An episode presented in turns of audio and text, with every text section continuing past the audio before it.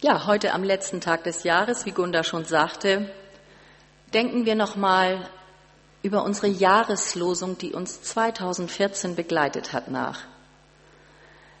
Wird ja überall Rückblick gehalten, schon zum Teil in der Zeitung, schon vor einigen Tagen fing die schon an. Nachdem Weihnachten kaum vorbei ist, geht es los mit den Rückblicken. Rückschau halten. Das machen wir auch. Wir halten Rückschau auf ein Wort, was uns Gott geschenkt hat. So als Jahresmotto.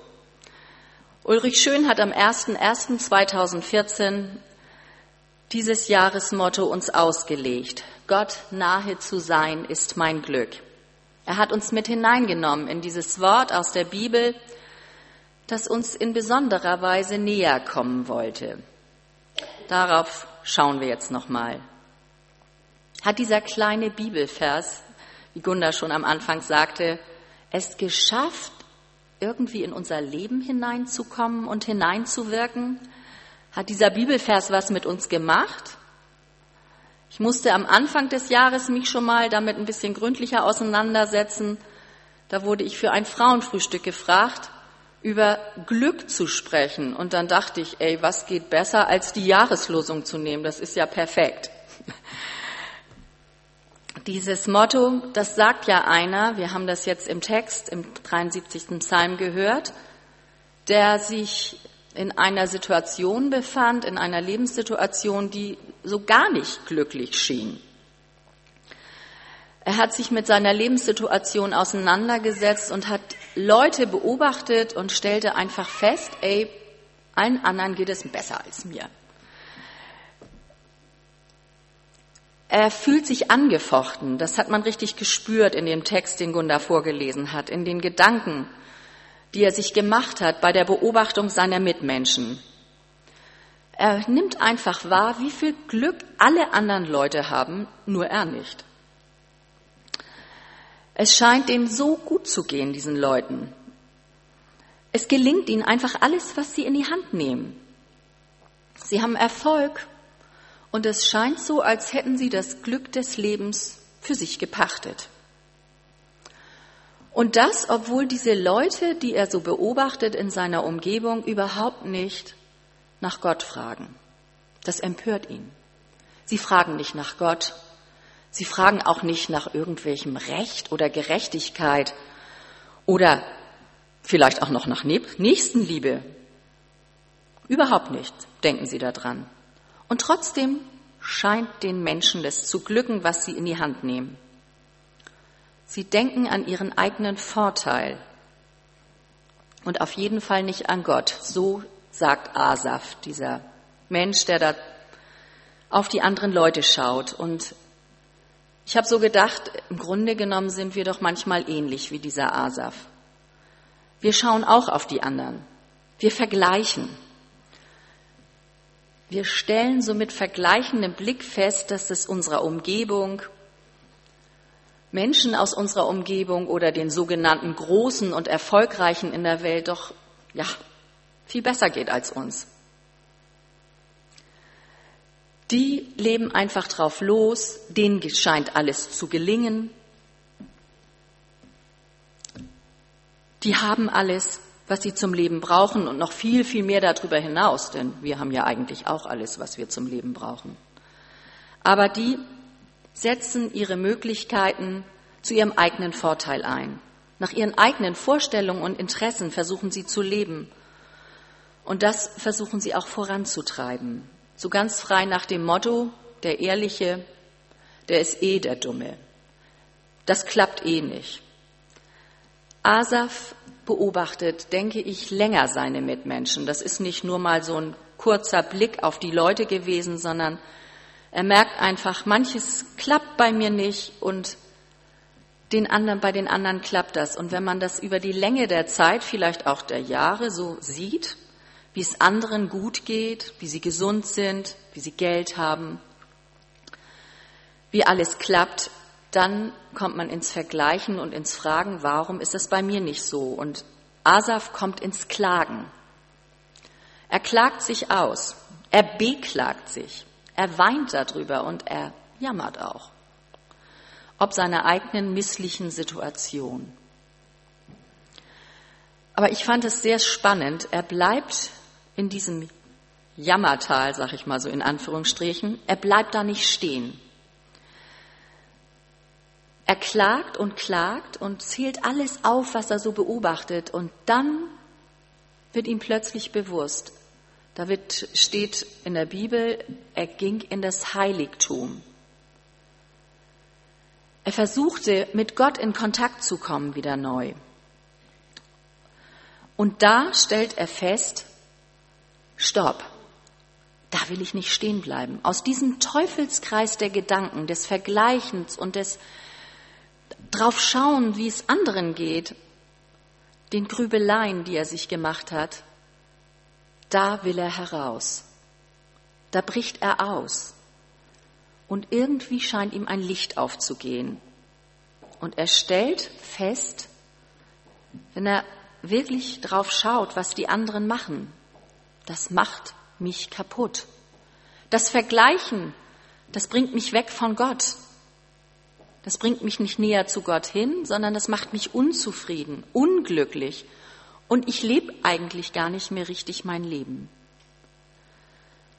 Und er nimmt auch auf einmal wahr, wie zerbrechlich der Grund ist, wie unsicher der Grund ist, auf dem die Menschen stehen, die ohne Gott leben, die Gott einen guten Mann sein lassen.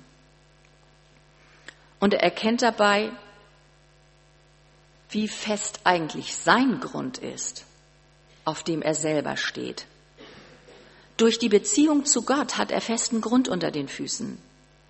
Selbst wenn es mal nicht so gut läuft, selbst wenn es mal nicht gelingt, selbst wenn ich krank bin, selbst wenn Schwierigkeiten kommen. Ich habe Standfestigkeit, nicht weil ich so toll bin, sondern weil ich zu Gott gehöre und eine Beziehung zu ihm habe. Und darum kommt er zu dem Schluss und sagt, bei Luther steht das, Gott, wenn ich nur dich habe, wenn ich nur dir gehöre, dann frage ich nichts nach Himmel und Erde. Dann frage ich nicht nach den Äußerlichkeiten des Lebens. Denn Gott, dir nahe zu sein, ist mein Glück. Als Glück sieht man ja heute langläufig eher einen Lottogewinn an oder eine Urlaubsreise in die Südsee oder vielleicht auch ein harmonisches Familienleben. Glück hört sich so an wie Hochzeitsglockengeläut.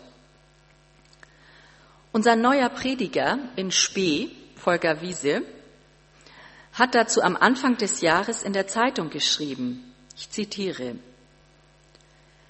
wenn man verliebt ist, ist es einfach genug, nur dem anderen nahe zu sein, dem mein Herz gehört.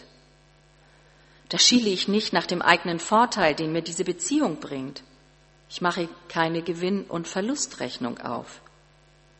In so einer Liebesbeziehung muss man gar nicht viel reden. Ab und zu ein liebevoller Blick und die Hand des Geliebten spüren. Was braucht man mehr? Was unter uns Menschen so absolut nachvollziehbar ist und im Horizont unserer Erwartungen liegt, ist für Gott, für die Beziehung zu Gott doch eher ungewöhnlich, schreibt er. Die Nähe zu Gott, mein Glück? Nähe, was drückt das eigentlich aus? Nähe drückt Verbundenheit aus, mit jemandem in Berührung kommen. Das heißt ja nicht nur, dass ich dicht neben ihm sitzen muss. Ich kann auch in Verbundenheit mit jemandem sein, den ich am Telefon höre und wo wir uns etwas aus dem Leben mitteilen, was uns beschäftigt. Wir spüren, wie es dem anderen geht. Wir fühlen mit ihm. Wir überwinden eine Distanz. Und über Glück sagt das Nachschlagewerk der Brockhaus, Glück ist eine komplexe Erfahrung der Freude angesichts der Erfüllung von Hoffnungen und Wünschen. Glück ist Heil. Glück bedeutet gesegnet sein. Glück ist Wohlbefinden und Zufriedenheit. Gott nahe zu sein, mein Glück.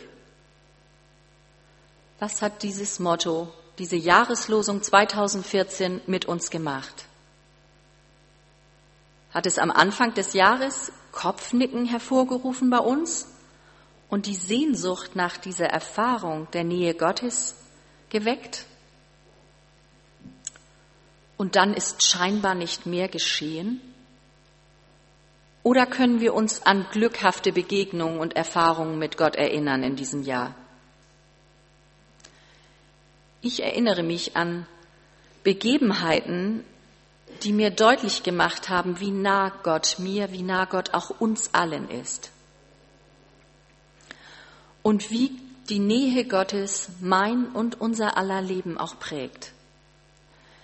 In der ersten Hälfte des Jahres hat mich das Interviewzeugnis im Gottesdienst von Munir berührt. Da berichtete er, wie glücklich es ihn macht, dass er das Heil durch Jesus finden durfte und wie absolut beglückend nun sein Leben in der Verbindung mit ihm ist. Munir kommt aus Afghanistan und möchte gerne hier bleiben in Deutschland, aber er sagt das, dass das so beglückend ist, obwohl er damals noch gar nicht wusste, wie das ausgeht mit seinem Asylverfahren. Er hätte abgeschoben werden können. Und er hat auch damals gesagt, er würde sich nicht verstecken, sondern wenn das so sein soll, würde er gehen, obwohl das für ihn auch den Tod bedeuten konnte. Denn er hatte gerade vorher erfahren, dass ein Freund, der zurückgehen musste, getötet wurde, einfach weil er Christ geworden ist. Unter diesen Umständen sagen zu können, dass die Nähe zu Gott, die Verbindung zu Gott das Glück ist, dass es ihn einfach so erfreut, dass er nicht anders kann, als von diesem Gott weitersagen. Das hat mich einfach unwahrscheinlich froh gemacht. Das ist wunderbar. Dann war für mich eine sehr beglückende Näheerfahrung Gottes, zu erleben, wie er Gebet erhört. Und zwar Gebet, was wir über längere Zeit gebetet haben. Er schenkte Versöhnung zwischen zerstrittenen Menschen bei uns in der Gemeinde. Und das ist einfach etwas Schönes. Versöhnung zu erleben, mitzuerleben, ist einfach auch wunderbar. Und zum anderen die Gebetserhörung, als wir als Vorstand gebetet haben, dass Gott uns Einmütigkeit und Einigkeit durch seinen Geist schenkt in einer schwerwiegenden Entscheidung, die wir zu treffen hatten. Und jeder für sich da nach Hause ging und drüber nachgedacht hat, darüber gebetet hat und wir wieder zusammenkamen und es tatsächlich eine einmütige Entscheidung sein durfte. Und darüber auch weiterhin Frieden zu haben, das ist einfach ein wunderbares Erlebnis. Und an meinem letzten Arbeitstag in diesem Jahr erlebte ich die Nähe Gottes in der Bewahrung in einem Autounfall. Ich habe den Auffahrunfall selber verursacht und im Aufprall konnte ich einfach sagen, Herr, ich danke dir. Obwohl ich noch gar nicht wusste, was vorne passiert war. Aber es ist nichts Hochdramatisches gewesen. Das konnte ich merken, das spürte ich einfach. Und da Halleluja rufen zu können, weil Gott bewahrt auch die anderen, die leider an dem Unfall beteiligt sein mussten, weil ich ihn verursacht hatte. Ich finde, das ist wirklich Erfahrung der Nähe Gottes. Und ich denke, da gibt es, wenn wir da weiter drüber nachdenken, viele Alltagserfahrungen mit Gott. Wir können uns ihm immer wieder froh getrost anbefehlen und dürfen einfach erleben, wie er da ist. Wie er da ist, auch jenseits von Geboten und Erwartungen, von Gelingen und Scheitern. Wir dürfen uns fallen lassen in seine Hände, sein Wort und seine Nähe im Kopf, aber auch im Herzen haben. Das Hineinlassen Gottes, seiner Nähe, das unser Glück wird. Das kann man nur in der persönlichen Begegnung mit Gott erleben. Und dieses besondere Glück der Nähe Gottes, diese Verbundenheit mit ihm, das wünsche ich uns auch, nicht nur in diesem vergangenen Jahr gehabt zu haben, sondern auch im neuen Jahr. Gott geht mit. Und das ist wunderbar. Und diese Möglichkeit der Verbundenheit und der Nähe Gottes können wir nun in einer Zeit der Stille in den nächsten Minuten nutzen und auch genießen. Lassen Sie sich auf ganz persönliche Weise von der Gegenwart Gottes berühren. Wir haben jetzt eine Zeit der Stille, in der Heike ein bisschen Musik uns macht, und wir beenden diese Zeit der Stille mit dem Vorspiel des Liedes Fröhlich soll mein Herze springen. Und nach diesem Vorspiel wollen wir da miteinander einstimmen.